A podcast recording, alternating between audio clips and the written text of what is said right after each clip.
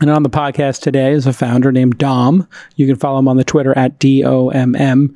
He seems to be highly active on uh, the Twitter for his company, Fast, but not fast.com, because if you type in fast.com, you'll get a uh, speed test, which I'd use. It's a pretty good speed test. I think it's sponsored by Netflix, and it will tell you how fast your computer is going. But he does fast.co, and the company's raised a bunch of money, and they're working in um, what people would categorize as uh, the checkout space. You know, critical part of any e-commerce business is getting people not only to discover products, but eventually put them in a shopping cart and eventually get them to check out as fast as possible. Is is it over for retail? Is it going to be? Yeah. What's the footprint going to be like in five years in your mind? I, I absolutely believe it. Believe it is. You know, the, or, or like v- drastically different, and not just in SF. Um, all around the world. I can tell you in Australia. You know, there was, you know, the the average store was closing down. You, you know, over the last ten years. Um, you know, over the last few years, if you have a look, we've had major retail chains, major,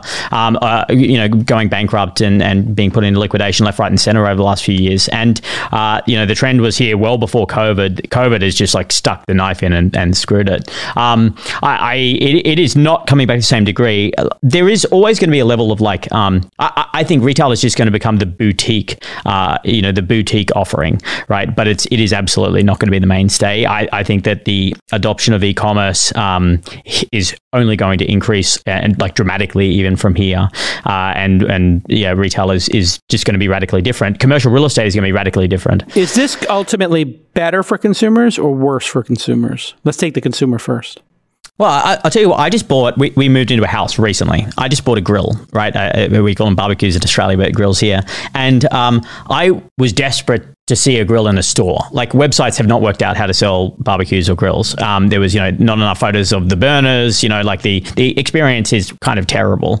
Um, but there was no stores that had stock, no, no stores open that sold, you know, sold barbecues or grills, um, and the ones that were had just no stock, and so it, was a pretty bad experience. Buying it online, I had to just really kind of wing it and go off reviews and you know whatever else. Um, the, I actually quite like the grill, but um, but that experience wasn't great. So the reality is, and this is why you know um, Fast has had such you know really large adoption, and there's a lot of excitement. Is COVID's been a forcing function for business to adopt e-commerce at a much faster rate than they were, especially especially enterprise. And so right now, the e-commerce experience for a lot of consumers isn't as good as it needs to be, right? And it's kind of substandard. Uh, and that's why we're really excited to be offering a product that actually makes the e-commerce experience fantastic. And um, an enterprise is, uh, you know, we've seen some of the biggest brands in the world engage us already pre-launch and, and getting yeah, ready but to do it. But isn't integrate. your experience illustrative of the fact that it might have been in your head that you needed to go visit a store because products are so good right now. Product review vectors are so good.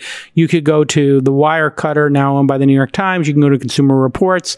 You could look at Amazon's ratings of them, see which ones is the editor's choice over there, and just pick whatever the consensus is. And that's actually going to be a better experience than going and playing with it.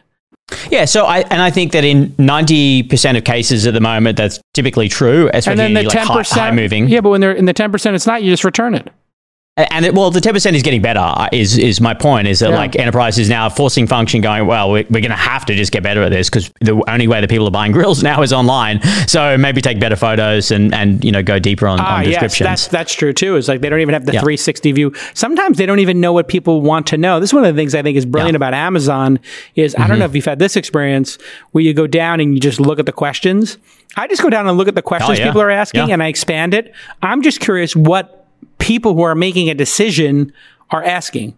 Does it come with Money batteries? search, search the questions. You know, like I, it's always like, what's the width, right? I had a very you know small width that I could fit this thing in, and of course, go to questions, search width. Like that's uh, you know, again, Amazon's got a lot of data and they've got a lot of scale, and they've they've worked out a lot of this stuff, and and so you know, that's it's the same thing. Is that other enterprise now are going to go, well, we just need all of these pieces in our own e-commerce um, experience, and that's that's what we offer.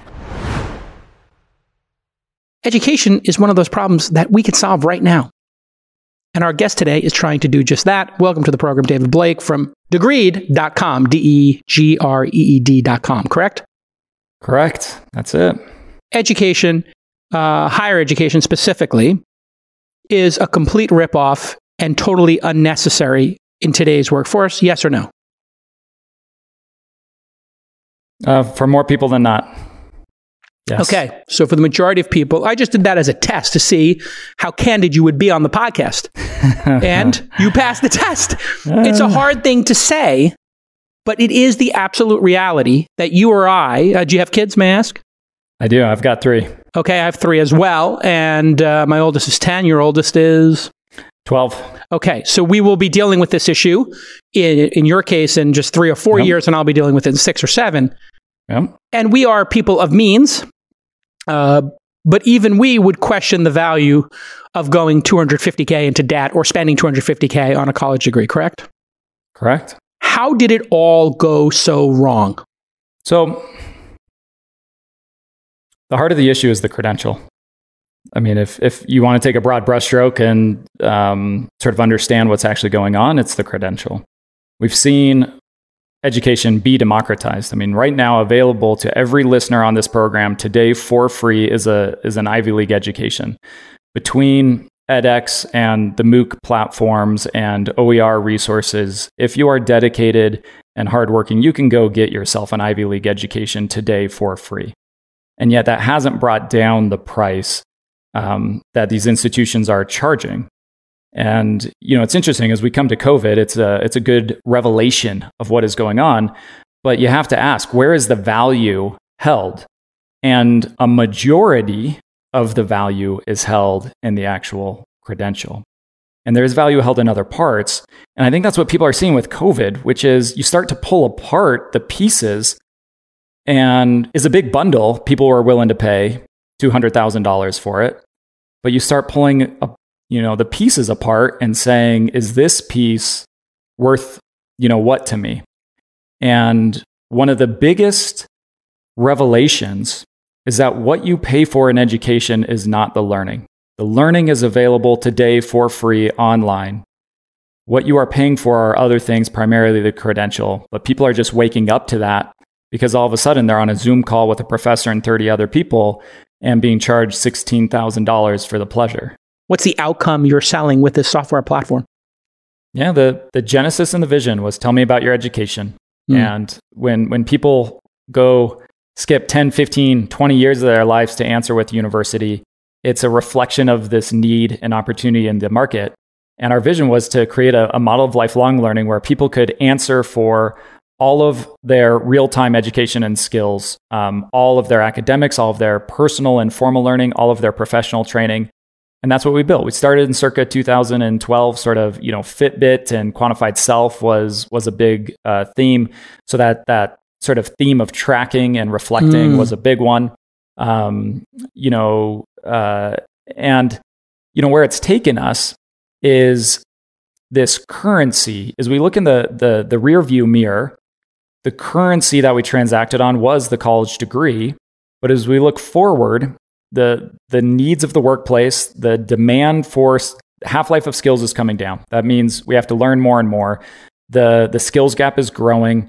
The um, war for skilled talent remains even amongst COVID unemployment. We're in an environment where there's a high level of need for particular skills, and that's created a, a pressure and an opportunity. And the future of work, the currency will be skills. Um, it increasingly is. We've seen it with Google. We've seen it um, from Google. The, just made the, an announcement, right? They just made this announcement. Google announces 100,000 scholarships for online certificates in data analytics, project management, and UX. Google basically is saying, "Hey, you know what colleges are offering? Uh, we're just going to do ourselves." Correct? They're they're looking to just yeah. uh, find talented people and teach them what they need, and you know, college degree credential be be damned. We're now the credentialer if you pass one of those certificates, they waive um, sort of any degree requirement. So I want to introduce you to Jacob Helberg. Uh, and uh, Jacob, uh, I know that you're a senior advisor in cyber policy at the Cyber Policy Center at Stanford University. But if you could, uh, welcome to the program, number one.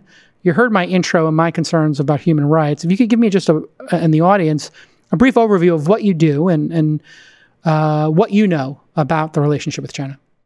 Sure. So I'm currently, as you said, a senior advisor at the Cyber Policy Center's program on geopolitics and technology, where I'm currently investigating issues at the nexus of technology and geopolitics and national security.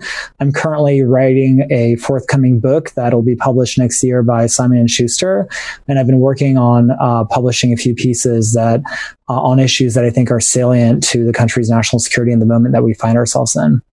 Okay, so when one looks at the relationship with China today, uh, it's certainly becoming more and more adversarial. Uh, I wanted to start with maybe how we got here, because I am not a student of history, but I was told that as I was growing up, that globalization was a good thing and that when countries did business together, this reduced the ability for those countries to go to war and it increased the uh, it increased the chances that democracy and human rights would increase when we, uh, around the world and with those different partners. And when we look at the United States engaging China, net, net, net, over these last 20 or 30 years, has this been a successful endeavor for America and for democracy, for the people of China?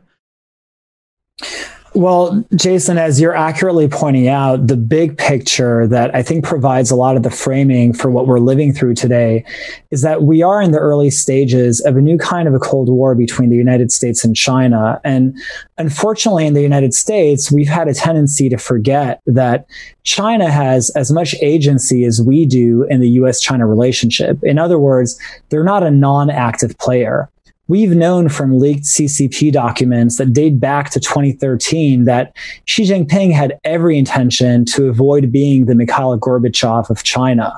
He saw the USSR's attempts to liberalize as the key reason for the collapse of the Soviet Union. And in fact, in January of 2013, he delivered a speech saying as much to members of the Central Committee. So since then, Xi has also outlined a lot of different plans that paint a naked ambition to dominate the world's technology companies, which has led several prominent national security professionals, including the current head of the FBI, to conclude that China's long term aim isn't to be one of several superpowers, but it's to be the world's only superpower. And that raises some serious questions for democracies. So the writing's been on the wall for some time. And China has backed up a lot of their rhetoric with action, aggressively engaging in what the US military calls gray zone conflict, which typically refers to attacks on an adversary that fall just short of the conventional threshold of war we call them gray zone because these tactics are often said to be in the murky gray zone between war and peace. And just to cite a few examples, by some accounts, up to 90% of the world's fentanyl compounds are made in China and are all for export, the vast majority of which go to the United States, where 35,000 Americans die of, from fentanyl overdoses every single year. China's unfair trade practices has produced a bilateral trade deficit in goods that's the size of a G20 economy.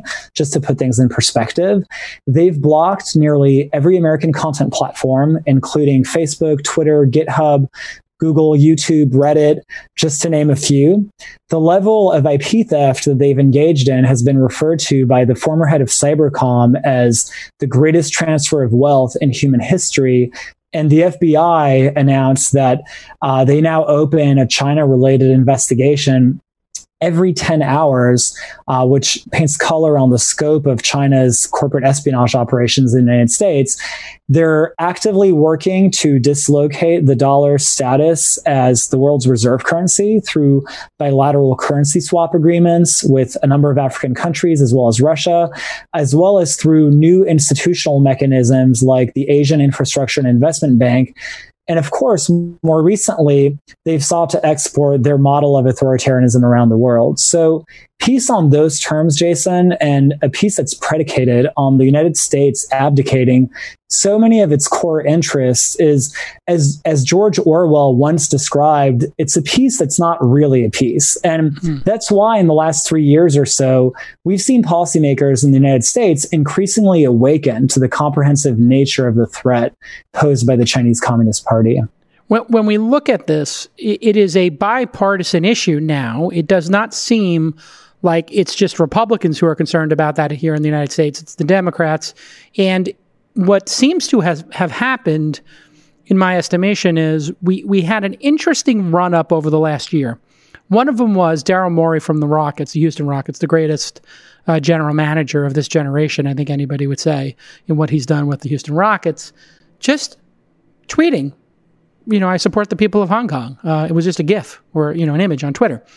And the entire NBA got into a frenzy and, and essentially attacked him, uh, you know, superstars up and down. And then we had Hong Kong, uh, which I had just visited just two years ago when my book came out. Uh, had a wonderful time, and I was showing my friend where the protest used to be. And then I left, and whatever, a couple months later, we started to see the protest, and we started to see the law change there, and you could start to take um, people from Hong Kong and then uh, put them on trial in mainland China. And then lo and behold, the pandemic happens, and we realize PP, uh, you know, this uh, PPPs and masks and everything, or PPE rather, uh, and certain medicines, putting aside fentanyl, the drug, certain uh, pharmaceutical medicines that we need. Maybe we're over, uh, um, we're, we're, we're at too much risk in, ter- in terms of our dependency uh, on China. So these three things seem to all happen within 12 month period. Is that what kind of shocked the system uh, to bringing everybody to this collective awareness now? The reason that I think uh, this digital geopolitical struggle has escalated dramatically, uh, really over the last decade, um, and as you know, there's been a saying that the coronavirus has only accelerated trends that were already underway before before yes. the coronavirus. Um, is that over the last decade, now more than ever, the internet at both the software level and the hardware level is the platform where we fulfill the most critical functions of our daily lives. We have personal and intimate conversations with close ones. We conduct sensitive, confidential, professional work. We express our views on things big and small. So the potential to leverage these information platforms to project political power has increased substantially. Fundamentally, I think it's important to appreciate what's at stake. The contest that we're seeing between the US and China is a choice between competing visions of world order. And as Tim Cook pointed out in a speech at the EU Parliament, it's about point, it's about choosing what kind of world we want to live in. Do we want to live in a world where the internet is decentralized, free, and empowers ordinary people? Or do we want to live in a world where the internet is centralized, repressive, and essentially a government tool of political control? That is fundamentally the choice we have before us today. And technology companies are caught in the crosshairs of those two profoundly contradictory visions of world order. And ultimately, as I wrote a few weeks ago, I think it's only a matter of time before straddling both sides of the great firewall becomes untenable uh, and tech companies are eventually forced to pick a side.